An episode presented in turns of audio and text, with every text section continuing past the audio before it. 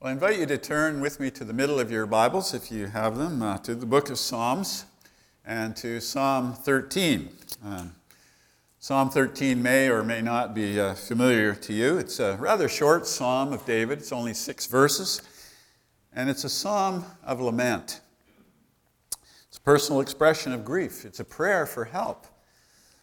And there's about six different kinds of prayers in uh, the um, Psalms in the Psalter. Uh, there's Psalms of thanksgiving, there's praise Psalms, there's Psalms of trust, there's wisdom Psalms. But the Psalms of lament are actually the most common type of psalm. There's more than 60 of them in the book of Psalms.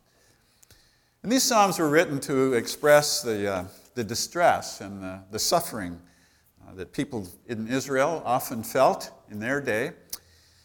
But God also put these Psalms in the Bible for us for you and me. And they're there to help us to express our struggles, our sufferings, our disappointments, and also to help us relate honestly to God about our feelings and to lead us to consider his ways. So, Psalm 13, verses 1 to 6. How long, Lord, will you forget me forever? How long will you hide your face from me? How long must I wrestle with my thoughts and day after day have sorrow in my heart? How long will my enemy triumph over me? Look on me and answer, Lord my God. Give light to my eyes, or I will sleep in death, and my enemy will say, I have overcome him, and my foes will rejoice when I fall. But I trust in your unfailing love. My heart rejoices in your salvation. I will sing the Lord's praise, for he has been good to me. Well, I brought a box of Kleenex this morning, uh, not because I've got the sniffles, not because I think I'm going to cry, uh, but I brought it because it's something we don't always see that much in church uh, anymore, except maybe in the church nursery. And I find that in many churches today, there's kind of a subtle or maybe not so subtle message that says, don't cry. Because when you do, you feel uncomfortable. And we wouldn't want anyone feeling uncomfortable in church, right? and there is a spirit among us that seems to say that crying and lamenting are signs of having kind of a weak faith. If you have a strong faith, then you won't cry. And that message is often, you know, that we shouldn't be uncomfortable. Christians should always be happy and, and upbeat, and our songs and our worship should always be happy and upbeat too. And, uh, and we do love that. But Psalm 13 is a psalm of lament, and laments tend to make us feel uncomfortable. I mean, they say things that we're, we're not sure should even be said out loud by someone who trusts God. I mean, they touch on the pain that's inside of us and some of which we don't always want to deal with. But the laments are a part of God's inspired word to us, and they're there to give us permission to lament. Of course, we usually do prefer those uplifting psalms like Psalm 100, you know, shout for joy to the Lord, all the earth, worship the Lord with gladness, come before him with joyful songs. And we just assume that, that that's what the psalms should be just joyful expressions of faith. And many of them are.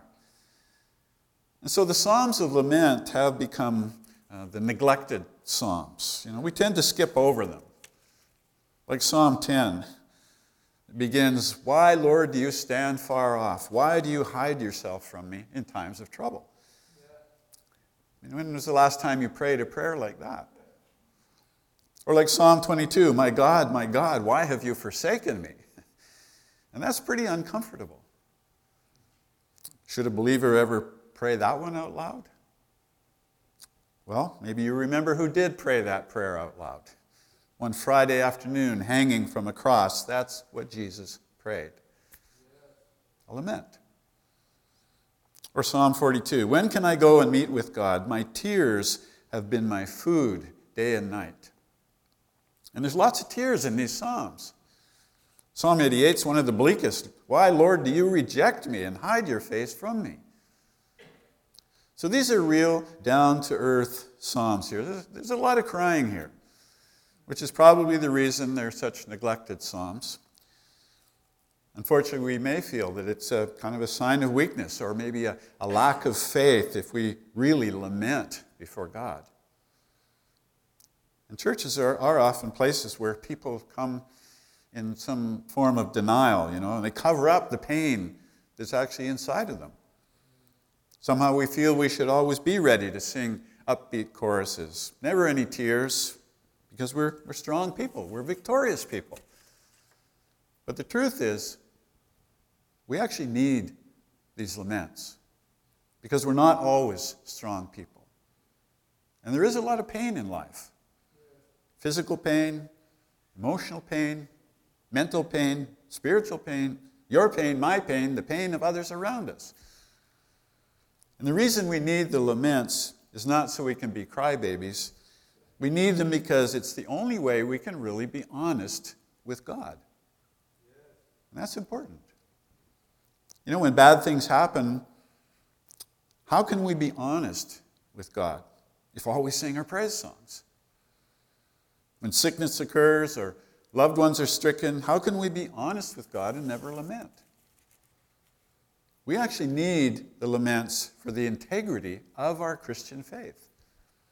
They help us to be real. And we also need them because there is something therapeutic about them as well.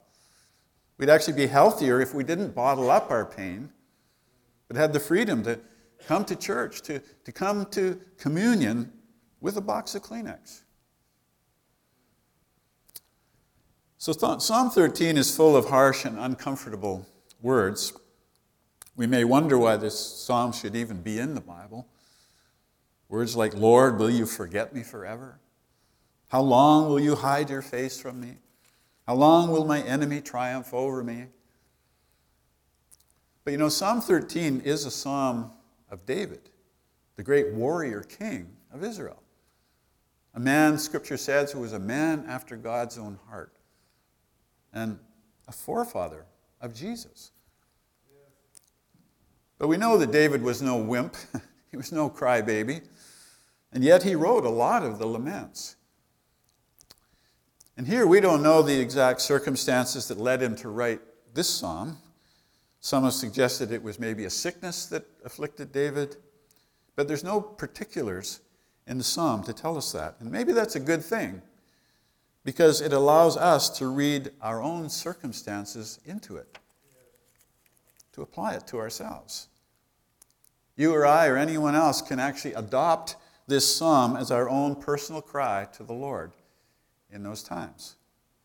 It's not a nice polished psalm, it's ragged. It's, it's down to earth, especially these opening verses. But if you read these words and apply them to your own experience, you'll begin to understand where the uh, laments originate from. Bible teacher Howard Vanderwell says laments come from five sources. First of all, they come from pain. You know, pain is what gives rise to laments when life isn't what we want it to be, when life takes unexpected turns and there's disappointments.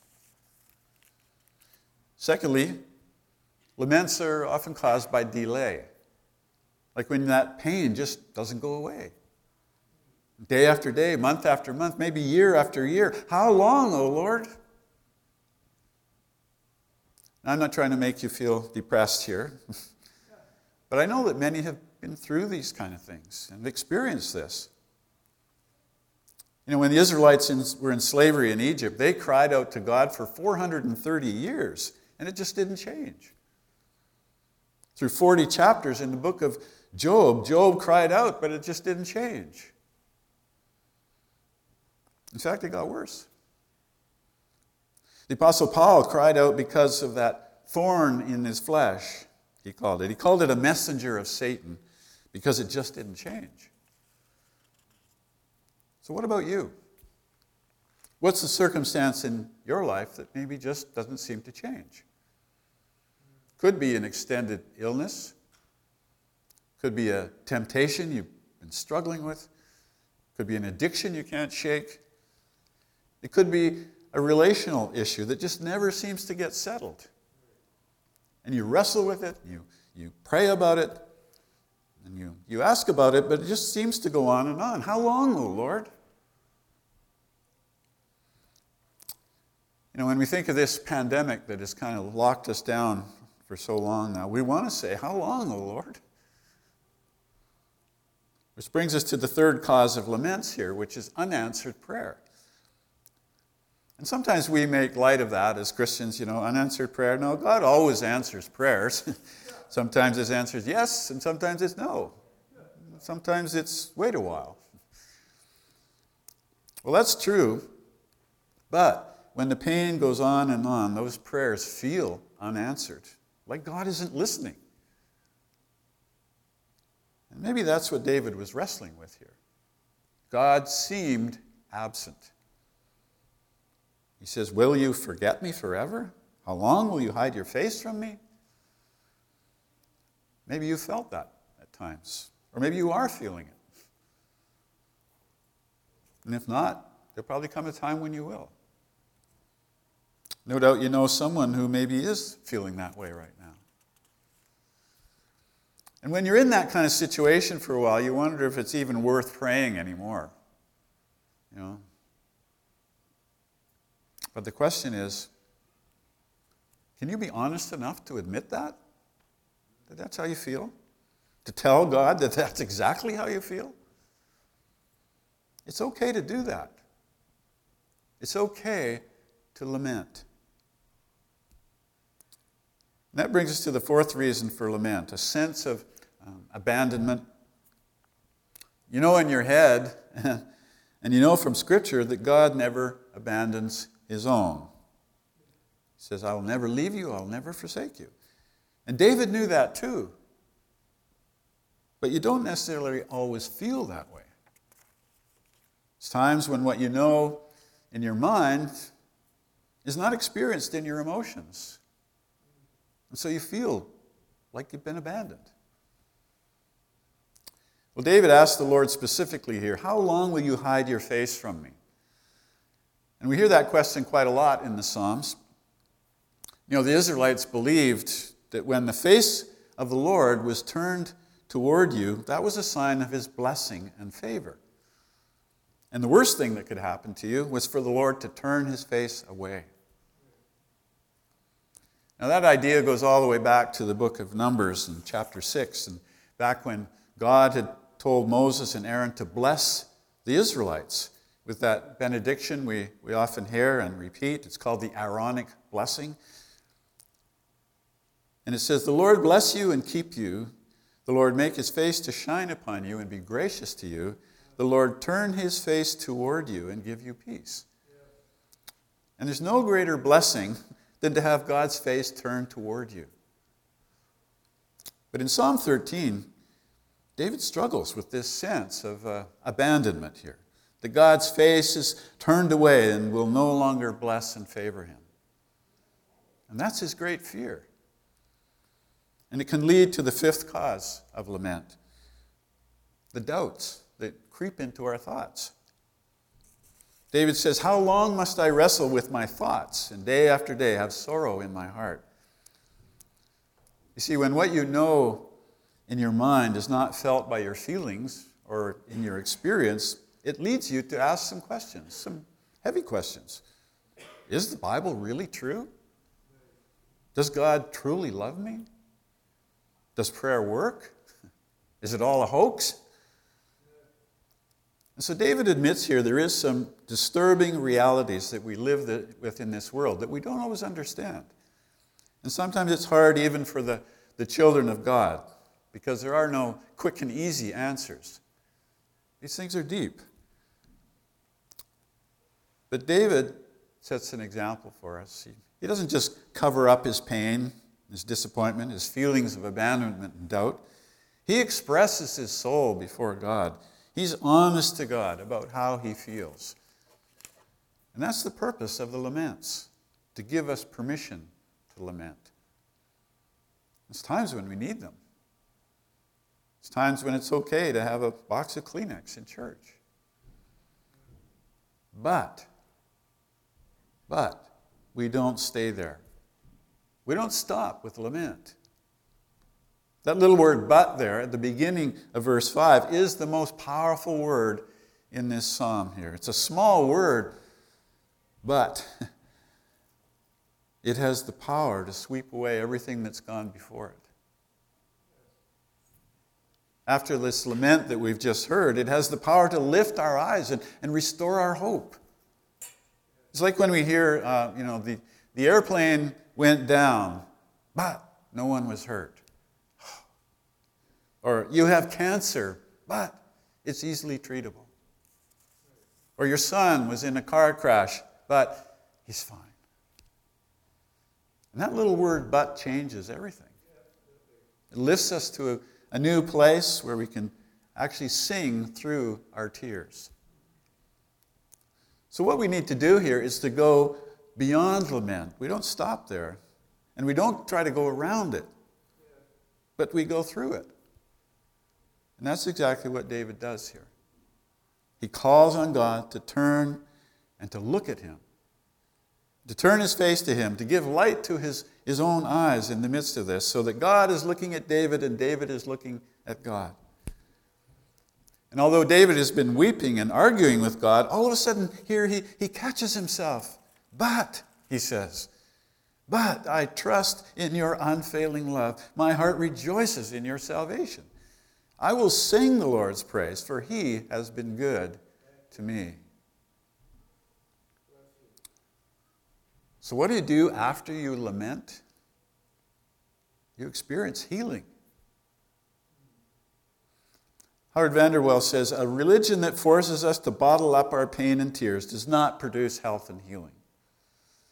And he says a religion that gives us the right to come before God openly and candidly with our lament is a religion that is capable of bringing God's healing to our spirits. You know, you've probably noticed in your own life that you're closer to the people that you share your deepest thoughts and pains with, right? I mean, they're the ones that you go deep with, who you feel safe sharing some of those deep things with. Well, in the same way, our relationship with God will deepen and will grow closer when we're willing to be truly open and honest with Him, even about our feelings. There's a healing that, that can come by just being honest with God. I'm not pretending anything. If that happens to come out in harsh, ragged, desperate words, that's okay. God can handle it. He's a big God. And after we express our lament, we do what David says here we trust in God's unfailing love. So a Christian lament is never an expression of wanting to walk away from God. Not at all. I mean, we may complain, we may question, we may argue with God, but we're not walking away. We're wrestling. And that's a sign of faith. A lament is actually an affirmation of our trust in God because we're believing in Him. He's there. We're calling on Him. It's an affirmation of His love for us through Jesus, who gave His life for us. And we're not giving up on that. And our circumstances may not make any sense to us sometimes, but our heart can still rejoice in our salvation. And David's circumstances may not have changed, but his focus did. His focus changed. He chose here to interpret his circumstances by God's love rather than interpret God's love by his circumstances. Maybe I can say that again. Will you interpret your circumstances by God's love? Or will you interpret God's love by your circumstances? God's love comes first. And whatever we're going through, we need to know we're in His hand. Or as Paul says in Romans 8 28, we know that in all things God works for the good of those who love Him, who have been called according to His purpose. So, the real test of our faith comes not when God seems closest to us and his presence seems most real. Those are, those are wonderful times, but the real test comes when God seems distant, when we're going through that dark night of the soul. And His presence sometimes can be most real in those circumstances when we come through. So when God seems distant, will you seek Him then? Will you press in in faith? Some time ago, I reread that old novel by Daniel Defoe. Uh, some of us may have read it when we were younger, the story of Robinson Crusoe. And we think it's just a story about a guy who's cast away on a desert island, but it's actually a spiritual journal. And Crusoe's alone. He feels abandoned by God and by man, and he's afraid for his life and he's anxious. But though he's stuck on that island for year after year, he begins to realize that God is there and is meeting all his needs. His situation doesn't change for a long, long time, but through it, God is becoming more real to him each day, teaching him, equipping him, caring for him every day. And more and more, Crusoe realizes, like David says at the end of the psalm, that God has been good to him. And at times we may feel like we've been cast away. And so God put these laments here in the Bible to help us to be able to commune with Him, to communicate, to connect. And remember, as 1 Peter 5, verse 7 says, we can cast all our cares on Him because He cares for us. So, David's lament here in Psalm 13 gives us permission to enter into this intimate relationship with God where we can be truly and really honest with Him and to help us realize that God accepts our honesty. It's not necessarily a lack of faith. And when we're honest to God about our feelings and our questions and our, our personal relationship with Him will deepen. And when we're honest to God, we're, we're actually on the path of healing. So, whatever pain you're facing, whatever lament may be in your heart, bring it before God and before His unfailing love. And though we have tears, like David, we can come out of our trials singing the praises of God's goodness. Let's pray. Lord, you indeed are a big God. You see us completely. You know everything about us. You know where we're at. You know what our feelings are. But Lord, you do want us to be open with you, to be frank, to admit our failings and also admit where we feel we're weak. And Lord, you want to strengthen us. You want to bring us through and teach us your ways, equip us and empower us. And so, Lord, help us to persevere through difficult times, knowing that, yes, we can wrestle with you sometimes, but never walk away. And we know, Lord, that you are indeed with us. And We thank you in Jesus' name. Amen.